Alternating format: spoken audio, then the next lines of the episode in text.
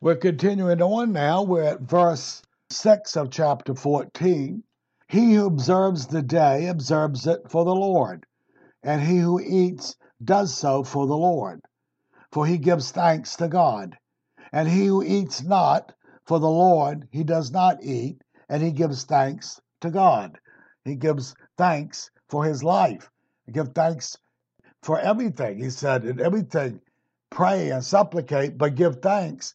So if you have that liberty, you thank the Lord that you have that liberty. And if you think you have to do certain things, then you ask for grace to do it until your conscience can be enlightened by the Word of God. Okay? So we see that Peter's conscience was finally enlightened after five or six years that he could go and eat with Gentiles and he could eat anything food wise. Before that, he was still a good Jew. And a good Jew did not go into a, pagan heathen house and fellowship with them.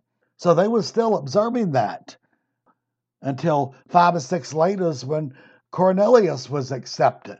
And he said, Oh, the Lord's showing me the Gentiles have been accepted, and I'm not to call them unclean. And it shocked him when they believed and all of a sudden started speaking in tongues. He was astounded because he remembered Pentecost and other experiences that they were filled with the Spirit and began to prophesy, and that told them that Christ was in them. So all of a sudden he sees Christ is in these Gentiles. He's accepted them. And so he explains that and sends his report back to James. And he sort of says, uh, What was I to do? He's defending himself. I can't come against God. It was like when they preached the gospel to the Pharisees and the priests they were forbidden to teach in Jesus' name, and the apostles said, Well, who are we to obey, God or you? The higher law said we obey God. We may suffer for it, but on honoring and taxes, they honored the Jewish leaders, regardless if they were wicked. Remember when Paul was corrected by the high priest, at first he was slapped by his command, and he said, God will strike you, you whitewashed sepulchre. And a guy said to him, You talk to the high priest that way? And Paul corrected himself real quickly. Well, he was wicked. He knew he was wicked. He said, and he quotes the law, You shall not speak evil against the leader of your people. So he backed up and didn't speak that way no more to him. But had he not known, he was at liberty to call a spade what was a spade. So we see he went by his conscience. He followed his conscience. He talks about much about his con. He said, "I have maintained to keep a clear conscience before God and men always." So evidently that was very important to Paul, and that's why he got so much insight. He obeyed what he was given. He followed what he was given. He was a foundation teacher. He laid the foundation, and this is what he's doing now. He's trying to straighten Christian problems out among themselves and laying a good foundation and giving the Spirit time to enlighten their conscience. They can uh, consider these things and read the scripture and so forth. Okay. So, having a clear conscience and whatever you allow or you do not allow. And this is again things being indifferent. He's talking about people twist the scriptures, sinning Christians and once saved always, and those who think they have a license to sin. They quote that scripture, all things are lawful for me, but all things are not expedient. Well, if they read the verses before and after, he's talking about food and drink. He's not talking about morality. He's not talking about gross sin. Those will send you to hell. Doesn't matter who you are. If you practice those things, Paul said you'll not enter the kingdom. And he adds, and don't let no one lie to you. Don't let some greasy grace once saved per- person tell you you can do it, because you're going to be damned if you do. Okay?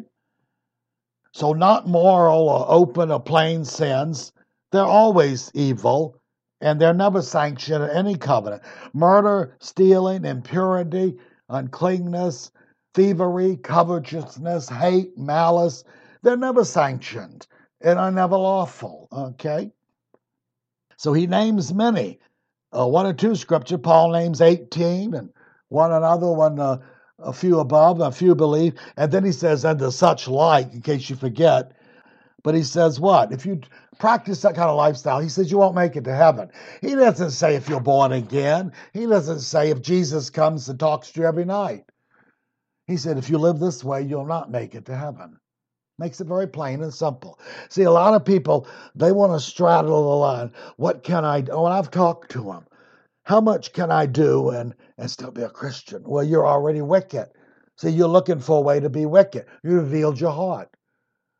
I said, Well, you won't make it. Yeah, some people say, Well, I hope I at least I can make it. I said, No, you're not going to. Because you really don't want to live righteous, righteously. You just don't want to go hell. So you don't want to cross that line. But you've already crossed it. You've revealed a wicked heart. The Spirit of the Lord and His grace is to help us live above the law of sin and death. And it's that we cannot sin and please the Lord. For the greatest commandments to love the Lord thy God with all thy spirit, soul, and mind. John make it very plain. The love of God, he said, is to keep his commandments. See, people like to make it all emotional and sing in and pray. That's just a small part. If you're not obeying the Lord, he don't care for that. It's an insult to him. And like I say, Jesus said, The Father always hears me because I keep his words. I do what pleases him. So that's the basis of human love. And a Christian's love for God is obedience. It's not mental assent. So I hear a lot of people say, Oh, I love God. I almost got fired from a job when I was about 20s. It was a backslidden person, and well, he wasn't even a Christian. He was a Catholic on top of that, heretic. And he said, Well, you don't know my heart. I said, I certainly do. You're running around on your wife. You're living in adultery. You're going to hell. Shocked him. I thought he was going to fire me, but he didn't. Come back later to acknowledge. I said, Just don't say you love God. And I quoted the scripture. John says, If you say you love God and you walk in darkness, the truth's not in you. You don't have the Lord in you. So if you practice a gross sin like that, the Lord's going to depart. He's not going to stay with you long. Let me tell you that. So, but you don't know my heart. I said, sure I do. You've revealed it. You opened your mouth and told me what you're doing. You told me you're committing adultery and running around with another woman, and you're married. Well, he didn't have no answer, did he? Uh huh. It's because the Word of God was telling him the truth. And of course, later on, he probably didn't pay much attention to it. I didn't see no long term commitment or anything. So in 7 and 8, for not one of us lives for himself, and not one dies for himself. We are the Lord's. He says, You're not your own, you're bought with a price. You're the child of God, but you're the love slave of God. And as Jesus said, Don't call me Lord, Lord. That means I'm your master, you're a slave. He said, unless you do what I tell you. See? He didn't look at us and say, well, you got a good American upbringing and you vote. You don't vote on what the Lord says. He doesn't give you that option. He's a monarch. He's a complete monarch. Uh-huh. And he expects what he says to be done. And I've had people say, well, the Lord wanted me to do this, but I wouldn't. I said, because you're backslidden, you're going to hell. I purposely shock them up. He don't ask you to do something that's wicked. He commands you to stop it. He don't excuse it like you're doing God a favor. Like I say, you have no fear of the Lord, but you will in the lake of fire. That's what I tell them. You're not that special, let me tell you. People think they're really special. They're going to find out they're not that special. Uh-huh. Well, God loves me no matter what I do. I said, He has goodwill and benevolence, but He'll send you to hell if you don't turn and repent and follow Him. And I said, so a lot of people in hell that thought God loved them, they found out holiness superseded any kind of affection or feeling. And he said, if you despise God, he'll despise you. So he said, if you deny me before men, I'll deny you before the Father and the angels. He don't talk much about love then, does he? See, people, they make God who they want him to be instead of what the scripture tells us he's like. His ways are not our ways. And he's steeped in holiness and he don't change. He said, I'm the Lord that changes not. And he said, Be holy, for I'm holy. And if you don't, you won't make it into the kingdom. I don't care what kind of past experiences you had with him. Okay? For we live unto the Lord, or we die for the Lord. Therefore, whether we live or die, we are the Lord's. So we're his bondservants, his bond slaves. We're his to do as he pleases with. He redeemed us. People think he saved them from hell so they can live their own life and be happy. Uh uh-uh. uh When he saved us, he sanctified, he calls us out of the world. We were enemies, but he calls us to himself. We're not independent. He says, now you have another master. And that means you have someone that's going to boss you whether it was the devil, self, or God, you got a master. You'll never be without a master. There is no true independence. A lot of independence is nothing but liberty to sin in human society. So Lucifer became independent. It was the first sin in the universe. He separated himself. He said five times, I will do this, I will do that. He didn't consider that he wasn't his own. He was called the light bearer, son of the morning. He stopped bearing the light. He wanted to be the light. He wanted to set himself up as a God. So his independence cost him his eternal destiny. Mm-hmm. So God isn't necessary into independence as we think about in worldly situations. Some people deserve to be controlled and ruled because they can't take care of themselves and they're foolish. Okay? So, for this end, verse 9, for this end Christ died and lived again and rose, that he might be Lord both of the dead and the living. Christ died and rose for all of us, those who are dead in Christ and those that are alive now. He's still Lord of the living and the dead. Okay? In Christ. Okay?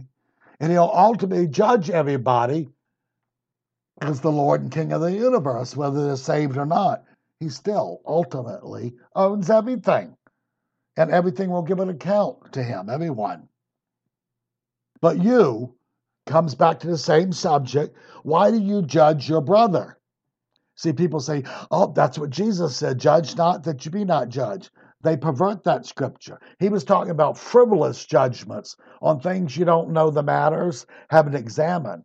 But you'll find he expected the church to judge those in their fellowship if they were permitting gross sin, and they would be thrown out. He commanded that kind of judgment, okay? But frivolous things, no. So he said, Why do you judge your brother? Why do you regard your brother with contempt? That's what the Jews, Pharisees did. They looked at the common people and said they're cursed. They were out the law. Well, they're cursed because you didn't teach them right. And you put all these burdens on them and you didn't lift one of them. And you were hypocrites and liars. I think you got the wrong one as being cursed. and the Lord implied they were cursed. But the common people heard him, didn't they?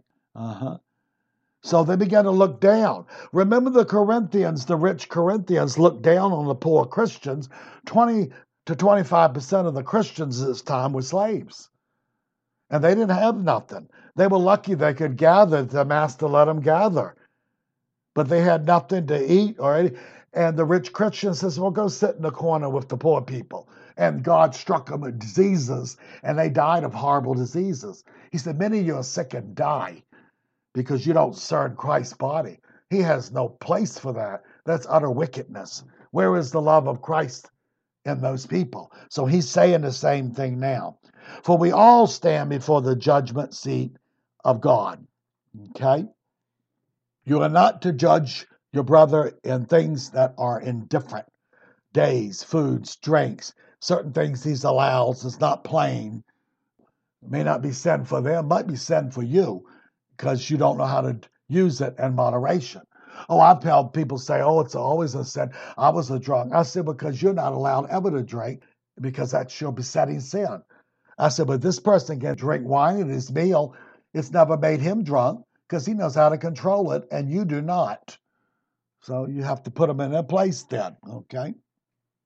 So we are not to judge the body of Christ for those things, but we are to judge them concerning gross sin and moral sense. Let's go to 1 Corinthians chapter 5, 11 through 13. But now I have written to you not to keep company or fellowship with anyone who calls himself a Christian, who is what? A practicing fornicator, who is covetous into ultra prosperity. He's an idolater, a reviler, an argumentative, debated person, a drunkard, or an extortioner, someone trying to illegally get money from you that has no right to not even to eat with such a person. So if a person claims to be a Christian and he lives this way, we can socialize with the wicked of the world. Paul said there's certain times you're obligated at the governor's place or the police force show honor and respect, and you do that in society, okay? But he said if he claims be a Christian, you don't have nothing to do with him. Why? Because he's a hypocrite. And God's already forsaken him, okay? For he says, What have I to do with judging those who are outside, the worldly? We're not to judge them. That's God's place. Oh, they're wicked and God will take care of them. Don't mean we don't see them as wicked. It means it's not our place to set as a judge and pass sentence on them. But God does. He said, Do not judge those who are, do we not judge those who are inside? So Paul is saying we judge other Christians. For what? for those sins he talked about, not for the petty things, not for food and drink and day. He said they're into immorality and they're liars, and he, that's what you judge. And he said, What? Look at verse 13. But those who are outside, God judges. It means at appropriate time, he stores up wrath, and eventually he decides to exercise it. And some people don't get their punishments until they drop dead, and then they get more. See, whatever he doesn't judge in this life, he stores up wrath. Justice comes into play. If he's given more grace and they've despised that grace, they will be punished more. But notice what he said. Therefore, for this reason, put away from yourselves that wicked person. So he says they claim to be a Christian and they're a fornicator, adulterer, a thief, a drunkard. He says what? They're wicked. Put them away. Excommunicate them. That's what he's talking about. Until they repent, you have nothing to do with them. So, isn't that interesting? You can socialize to a degree if you're not partakers of the sins of people in the world. He even said later, if we couldn't socialize with everybody, we'd have to get leave the world because we live around all of these kinds of people and we have to function with these people and be a light to them. Okay? So we're seeing who we're to judge and who we're not to judge. And only spiritual elders and spiritual mature Christians were placed to judge people like that. And it said you were to do it with fear and respect because you could be in the same situation. So you're not to be high minded, you're to consider them, but until they repent, you have to be sharp with them. And if they don't repent, you have to tell them get out. You can't have enough to do with you because God does it. So you don't love them and just accept them like they do today. That's why the churches are false. The church was for Christians. The sinner could come and listen, but he had no say so in what went on. And if he caused eruption, he was asked to leave. The church was not as they've made it today every message of salvation every week, and the people never mature because they don't know nothing. That was not the main thing. See, the maturing of the saint. Paul said, Do good unto all men, especially to the household of faith. You favor a sinner over a true Christian, you've sinned. If you don't know what to do in the case, you choose the Christian. If you have to make a choice. But he said, Do good to all men, especially to the household of faith. Why? Because Christ is in him. And whatever you do to him, you do to Christ. In the world, the devil's in them, but we can still be gracious and kind. So we need to grow up. So you do not judge those who are outside, but you judge those inside those who are participating in gross sin and they will not repent when confronted by Christians. You're to deal with these things. And if they don't, they throw them out. Okay. It says, do not keep company. You cannot have fellowship with those kind of people. Do not even eat with them. Okay. Don't socialize with them. Well, people don't do that today. We just love them. The scripture doesn't say that. That's why you have so many false Christians. Okay, they're more afraid of what people think and other Christians than what the Lord commanded. They're not necessarily they're not mature Christians, and some of them are not even Christians, and they've been in it for ten and twenty years. They got the wrong gospel. Okay, put away, excommunicate, avoid. It's to show them that's how God looks at them. And then if they repent, you accept them back in to the body. If they stop, repentance is not a word, it's an action. Confession are words. Confession means nothing without repentance. Many people say, Lord, Lord, and they're going to be cast into hell because there was no repentance. Okay? There was no change of heart. So the judge not that Jesus said, that was those who were lightly judging people over things that weren't that important and making personal evaluations because they didn't like the person or they had nothing to do with the church of the old or the new. So we were not to be frivolous, but we are to judge in our gathering or our fellowship those who are in gross sin. So he's saying, don't despise his weakness and you don't despise him for his strength. So the Christian, Jewish Christian, and Gentile Christian will all stand before the judgment seat of God for our works. And the works will either be wood, hay, and stubble, or gold, silver, and precious stones. We'll basically be before the judgment seat of Christ at a different judgment will not be judged for sin because he was judged on Christ on the cross. And as we use our high priest when we sin and when we fail, we don't have to be, these sins will not be brought up again. They've already been removed. So people need to understand that, but not with the wicked. Okay. We go back to John again. First John chapter 2, 1 and 2. My little children, these things I write to you that you may not sin. So, what is he saying? These people tell me, well, you have to sin every day in word, thought, and deed. I said, then you're of the devil. You have not been set free. You're a slave of sin.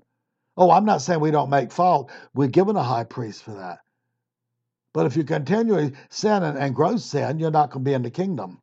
Okay? So he said, but that you may not sin. That's why I'm writing these things to you that you have the power and the spirit to live above this. That's what Paul said sin shall not have dominion over you.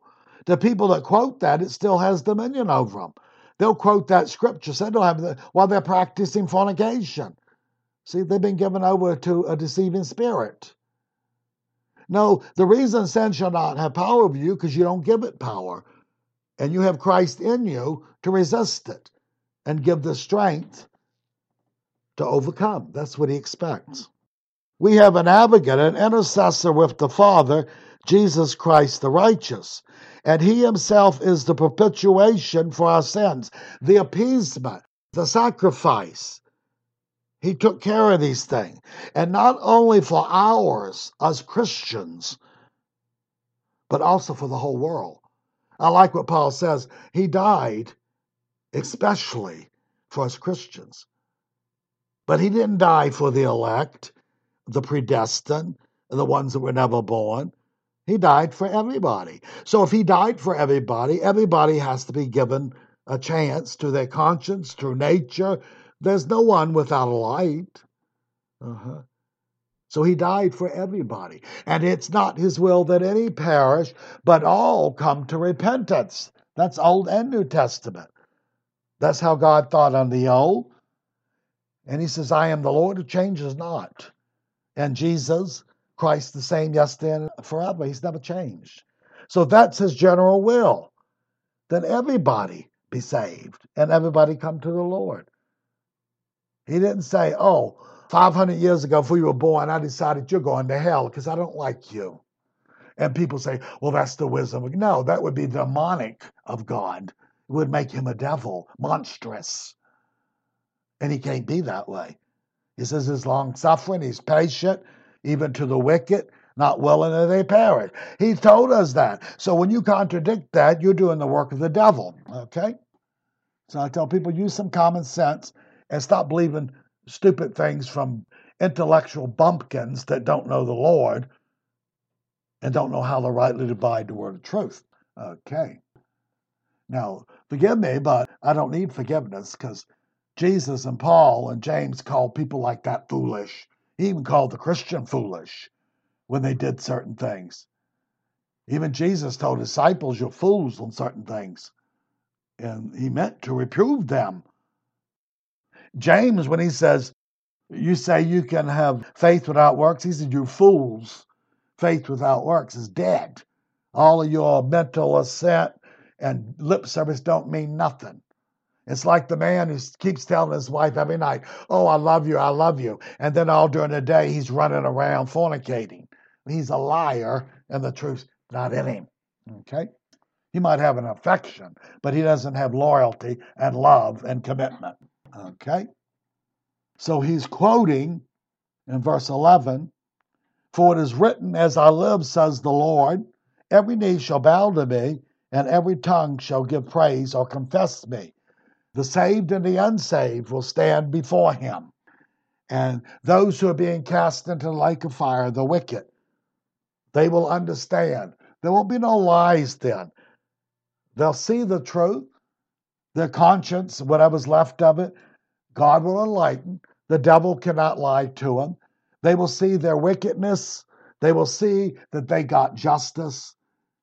And that's why there'll be hopelessness and wailing and weeping when they see how foolish and wicked they were. And there's going to be no one in hell saying, I don't know why I'm here. They'll know exactly that they despise the holiness of God. And the old says, those who forget God, God will turn into hell. They have a duty to serve God, whether they like it. No independence, okay? So each one, 12, of us will give an account of himself to God. Each one, everyone, all Christians will answer for their works, their stewardship, their talents, their gifts, and they will lose or gain rewards according. Okay? And the wicked will be judged for every idle word and every sin they committed. It will be measured in vengeance by God's holiness. Okay? Therefore, verse 13 let us not judge one another anymore, but rather determine this, not put an obstacle or a stumbling block in your brother's way. Okay?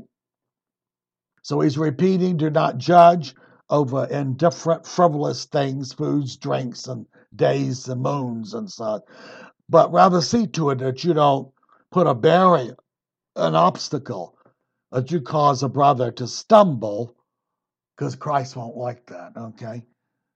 And I know and I'm convinced people need to read this scripture if they understand it. If they don't, they're in trouble. For I know and I'm convinced, where is he convinced? In his conscience, that in the Lord Jesus, that nothing is unclean in itself. But to him who thinks anything to be unclean, to him it is unclean. So he's saying, Your conscience the conscience is the inner law that God's put in everybody until they blaspheme the Spirit or until they sear it by ultra wickedness or continual rebellion. Then their conscience can be seared, and then they're in a very difficult situation because a person cannot be saved unless the Holy Spirit uses the conscience. That's what He enlightens. That's what is a part of man, the human spirit. Okay. So he's saying, so none of these things are impure. It's what you do with them. So even the Christian that has liberty and can do many things, it must be in moderation. if he does things out of moderation, then it becomes sin. And he can't say, Well, I have liberty. No, you don't. Liberty is not a license to sin. So you can take things that are legitimate and use them for evil. And that's what he's going to deal with. Okay. So the apostle was giving apostolic revelation. He's still laying the foundation. He said, My conscience is convinced that no food or day or ritual is unclean or forbidden in itself. But many are not thus enlightened. They haven't grown up in Christ. They haven't been matured by the word yet. Okay? 15. For if because of food your brother is hurt, you are no longer walking according to love. So that's the higher law. Do not destroy with food him whom Christ has died. People don't like reading this. You can destroy a Christian and cause them to lose his salvation by doing certain things and offending and causing him to back up. He says you can destroy him. He wouldn't have used that word if he didn't mean it. It could happen. Oh, yeah, I know that Christians have influenced people and caused them backslide. The backslider will answer to God. The one who caused it's going to answer to God. The same as the false teachers and shepherds. The individual. What did Jesus say? He didn't say, oh, poor souls. Jesus said, if the blind lead the blind, he said, they both fall into the pit. And then he's told Peter, leave them alone. So he's saying, leave them alone, the teachers and those that want to believe it. They are responsible. Ultimately, nobody can say, well, I didn't have a teacher. I didn't have Well, if you'd walked in the light you had, you would. So you're not going to be able to blame anybody else, even if they influenced you for evil. You had a will and you could have not done it. So that will not stand at the judgment of God. Okay? So if you cause your brother to stumble over these minor things, you're not walking in Christian love. The second of all commands, what? The first was love the Lord the God with all your spirit, soul, and mind. The second, likened unto it, you love your neighbor and also the body of Christ as you do yourself. And remember, Jesus said, All the law and the prophets hang on those two things. If you do those two things, all the other ones you've accomplished. Because love does no harm toward his neighbor. Okay? So you do not cause him to fall away and backslide, for his conscience might do something and you told him he could do. And then it so bothers him, he turns away. And the devils take advantage of him, and he won't reconsider that they were wrong to tell him to do that because they had liberty. Then he begins to think I've sinned and, and I'm being led astray, and so they give up. Okay. That's why Christian parents, especially fathers, are told not to overdo your correction to your children. It says, lest they become discouraged. If parents put too much on their teenagers and things over frivolous, eventually they'll harden themselves and they'll say, I don't like this way. And so when I'm old enough, I'm not going to follow this. This is too much. See, they need to correct and discipline properly. And not go overboard these things. Okay. 16. Therefore, for this reason, why you don't want him to backslide, do not let what is for you a good thing be spoken of as evil. You see? And they'll say, you talked this Christian into doing this, and his heart kept condemning him, and you kept telling him do it anyway, and he did, and it so disturbed his spirit, he fell away. He didn't, he didn't like it. Okay, well, you can see what's going to happen. So he says, therefore, do not let what is for you good be spoken of evil. You good intentions sometimes are not enough. Okay. And we'll see what he says. So let your liberty not cause him to be a sinner. Okay? For the kingdom, people need to read this and understand it often. For the kingdom of God, this includes Christ, is not eating and drinking. Those are the indifferent things. It's not whether you eat meat or wine or food. he's saying the natural things have nothing to do with the spiritual. Okay? He said, Why, in Christ Jesus, Paul said there's neither Jew nor Gentile, bond nor slave, male nor female. When he looks at the spirit, he doesn't make distinctions. He's judging their spirit. So he says, those are earthly things that'll pass away. So we need to understand they're not eternal, they're in the natural here. Okay. But what is the kingdom of God? Righteousness, peace, and joy in the Holy Spirit. So if a person's not walking in righteousness, he's not in the kingdom of God. The one who has a license to sin and greasy grace, he's not in the kingdom of God because you have to live righteously.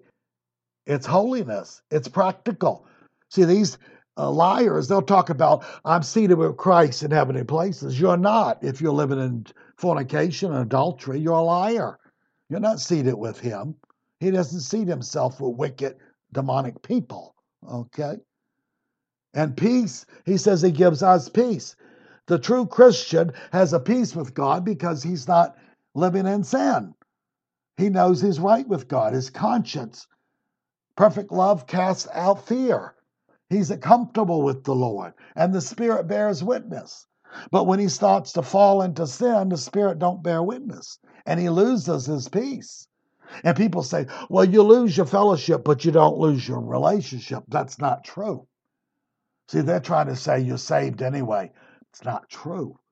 Fellowship and relationship go together. You break fellowship, relationships can die. They, they're tied up together. Okay. And joy in the Holy Spirit. Many people, they want to be happy. They're finding their life. The prosperity people want God to bless them with things and materialism and money and health and all of these. They're still of the world. See, their happiness depends on what happens. He said, You find your life. That means you found your happiness. Jesus says you lose it eternally. Joy comes from the Lord. There can be sorrow and persecution and tribulation, but the joy is that we're right with the Lord and we're His. And He does not leave nor forsake us as we stay with Him. But it says, in the Holy Spirit. It's a spiritual kingdom we live in. People often talk about, oh, you were a Christian nation. There is no Christian nation. They call themselves Christian and they may use Christian principles. There's only one Christian nation, and that's those who are born again and follow the Lord. Uh-huh. Imitators will not make it. They're coming another way and they're not going to make it. But there's good rules that they can get from Christianity. But governments are judged differently and they're not Christian. The God of this world rules most of the nations and the political and religious systems. And the kingdom of God is only in the Christian. Okay. Let's stop at verse 17. Lord, give us wisdom, maturity, practical understanding of your word, that we rightly handle the word and not take scriptures out of context and make them lies. In Jesus' name, amen.